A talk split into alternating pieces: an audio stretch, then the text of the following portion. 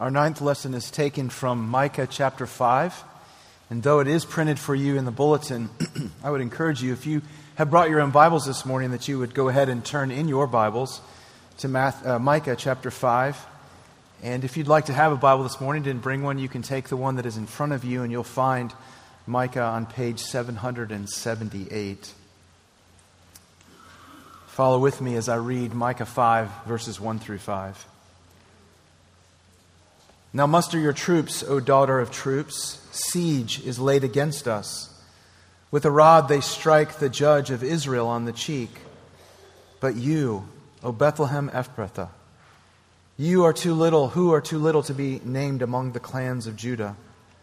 From you shall come forth for me one who is to be ruler in Israel. Who is coming forth is from of old, from ancient days.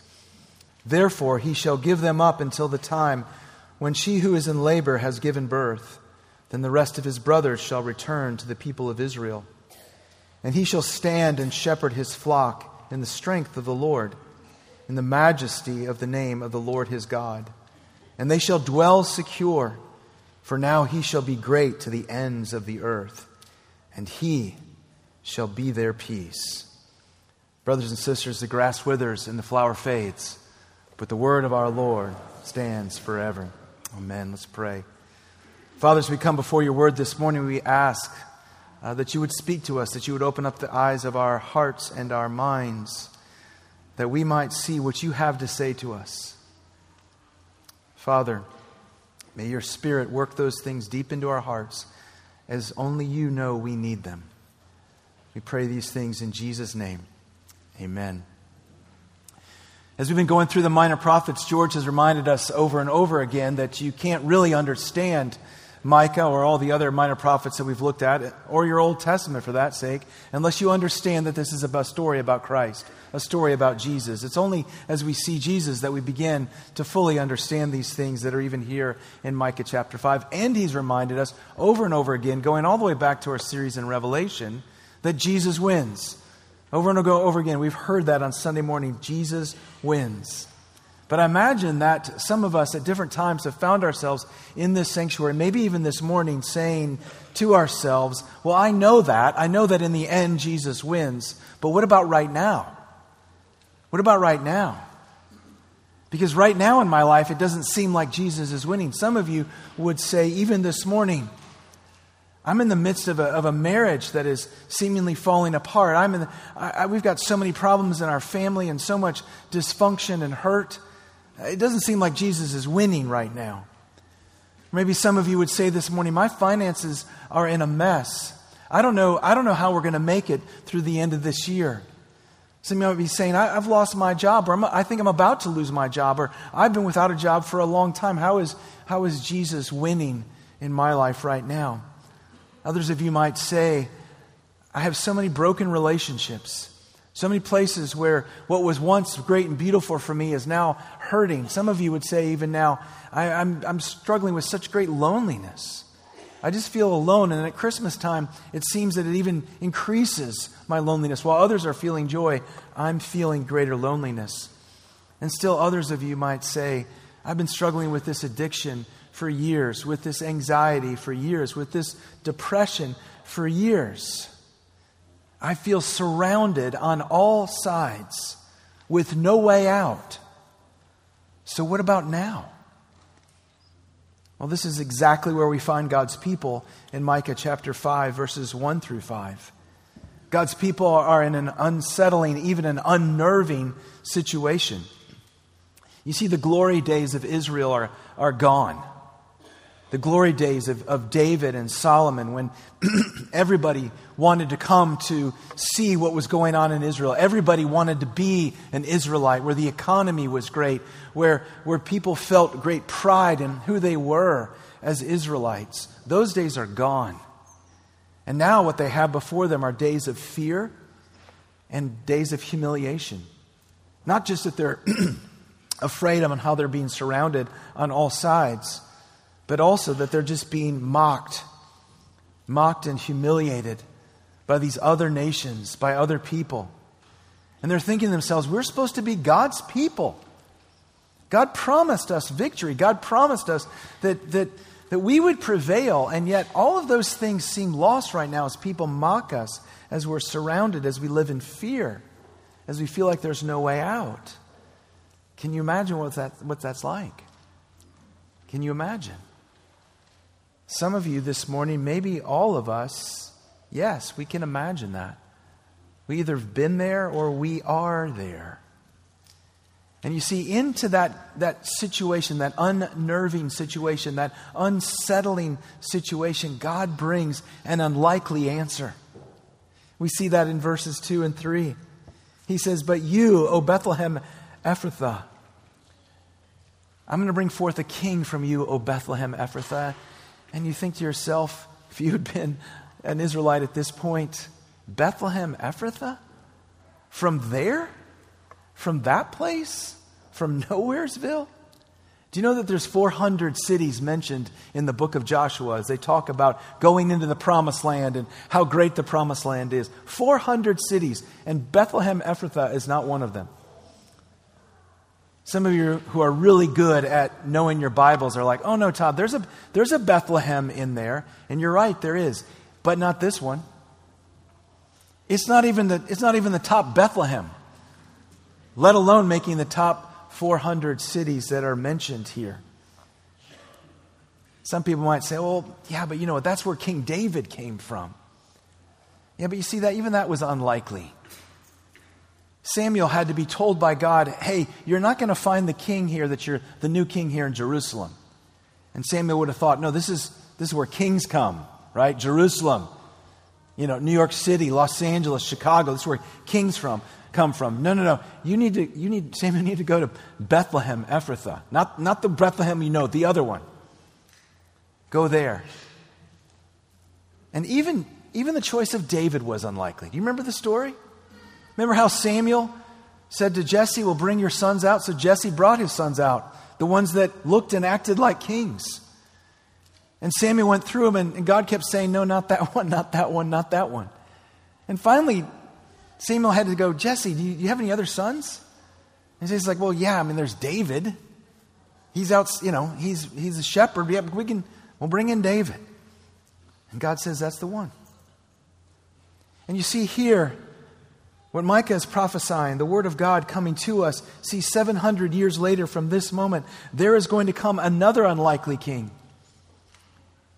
and just like David, maybe even more so, it's going to be a surprise because this unlikely king, you see, God will choose a peasant girl to be his mother. God will choose a carpenter to be Mary's wife, a Mary's husband. God will choose two very poor people, common people, to be his parents. This king, this unlikely king, will be born in a cattle stall with manure and filth all around. Joseph will have to kind of sort of clean things up to make it work. And even as this unlikely king lives his life, he will be someone that just looks common, just looks like everybody else. Isn't that what Isaiah says? Nobody really could tell who he was. And he will end up dying a shameful death on a cross in a garbage dump. This unlikely king, this unlikely answer that God brings. But don't you understand, dear loved ones, this is exactly what God does every time. Throughout Scripture, He's always taking the nothings, the no ones, the nowheres, and He's saying, I'm going to bring my glory through that because I want people to understand that I am God, that it's not me depending upon man that I'm the one who is going to bring my glory into this place. And you're going to see that it's by my hand, and you're not going to have any doubt that this is God. This is not a story that we told this morning, that God's word has told us. This is not a story that man could create. We would never create it. A no one from Nowheresville is going to be the king, the unlikely king. But this is what God does. Isn't it the way that, that Paul describes it in 1 Corinthians when he describes the gospel coming to these people in Corinth. He says, For the word of the cross is folly to those who are perishing, but to us who are being saved, it's the power of God. And he goes on, Where is the one who is wise? Where's the scribe? Where is the debater of this age? Has God not made foolish the wisdom of the world? For the foolishness of God is wiser than men, and the weakness of God is stronger than men. For consider your calling, brothers. Not many of you were wise according to the worldly standards, not many powerful, not many were of noble birth. But God chose what is foolish in the world to shame the wise. God chose what is weak in the world to shame the strong. God chose what is low and despised in the world, even the things that are not, to bring to nothing the things that are, so that no human being might boast in the presence of God. As it is written, let the one who boasts boast in the Lord. This is what he does. He brings an unlikely king out of an unlikely place and in doing so, we find in King Jesus an unassailable peace. Notice what it says in the opening line of verse 5. It says, And he, this unlikely king, he shall be their peace. Notice that it doesn't say, He shall bring peace. It says, He shall be their peace. How? How does that work? What does that mean? I think it's explained for us in verse 4 in two ways. First, it says, And he shall stand and shepherd his flock in the strength of the Lord. He will shepherd in the strength of the Lord. This unlikely king will be all powerful. He will be sovereign to the ends of the earth. He will rule over everything. He will have unlimited power. And in that unlimited power, He will hold you, dear ones, as a shepherd holds his flock. He will care for you like that. And in His hands, you are protected. That's why Paul can write in Romans 8, and we know, and we know that in all things God works because He is all powerful. So He will hold your life in His hands. That's why the psalmist writes in Psalm 31 I will trust in the Lord. My times are in your hand. What does that mean? It means, dear ones, that you cannot die a second sooner than the Lord has ordained. And you will not live a second longer than the Lord has ordained. This great, all powerful one is your king, the unlikely king, who is the shepherd and holds your life in his hands. You are secure in that. You say, Is there no suffering? I'm, suffering. Does this mean I'm not supposed to be suffering? No. In this world, we will suffer. It's not that there won't be suffering, but friends, it means that there will always be a purpose in your suffering. Your suffering will not be wasted. God, your King, your shepherd, holds you even amidst your suffering in his hands. And then he says, there at the end of verse 4 and they shall dwell secure. They shall dwell secure. What does that mean? It means that in Christ we have this union with Him. We are united to Christ in the gospel, united to Christ as He has died for us and been, uh, been raised again for us and ascended into heaven.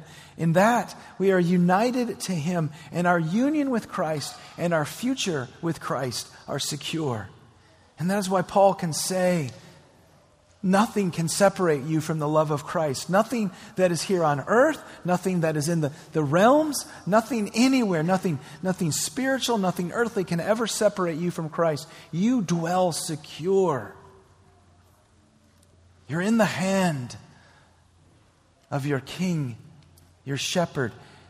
In his power, you are united to Christ. This is why the songwriter says, one with himself, one with Christ. I cannot die. I dwell secure. My future is guaranteed. That is why you could be in Donetsk, Ukraine right now, and you could know peace.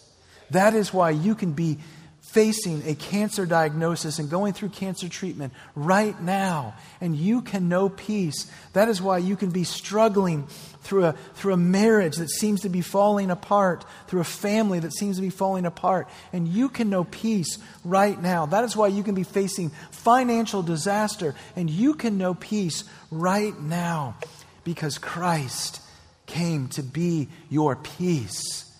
You're secure in His hands, and your future is guaranteed. Remember what Christ said to His disciples on the night before He went to the cross. He said to them, I have said these things that in me, in me, you may have peace. In the world, you'll have tribulation, you'll have suffering, but take heart. I have overcome the world. This unlikely king comes into your unsettling, even unnerving situation, your unnerving reality, and brings to you himself as your unassailable peace. Praise be to Christ.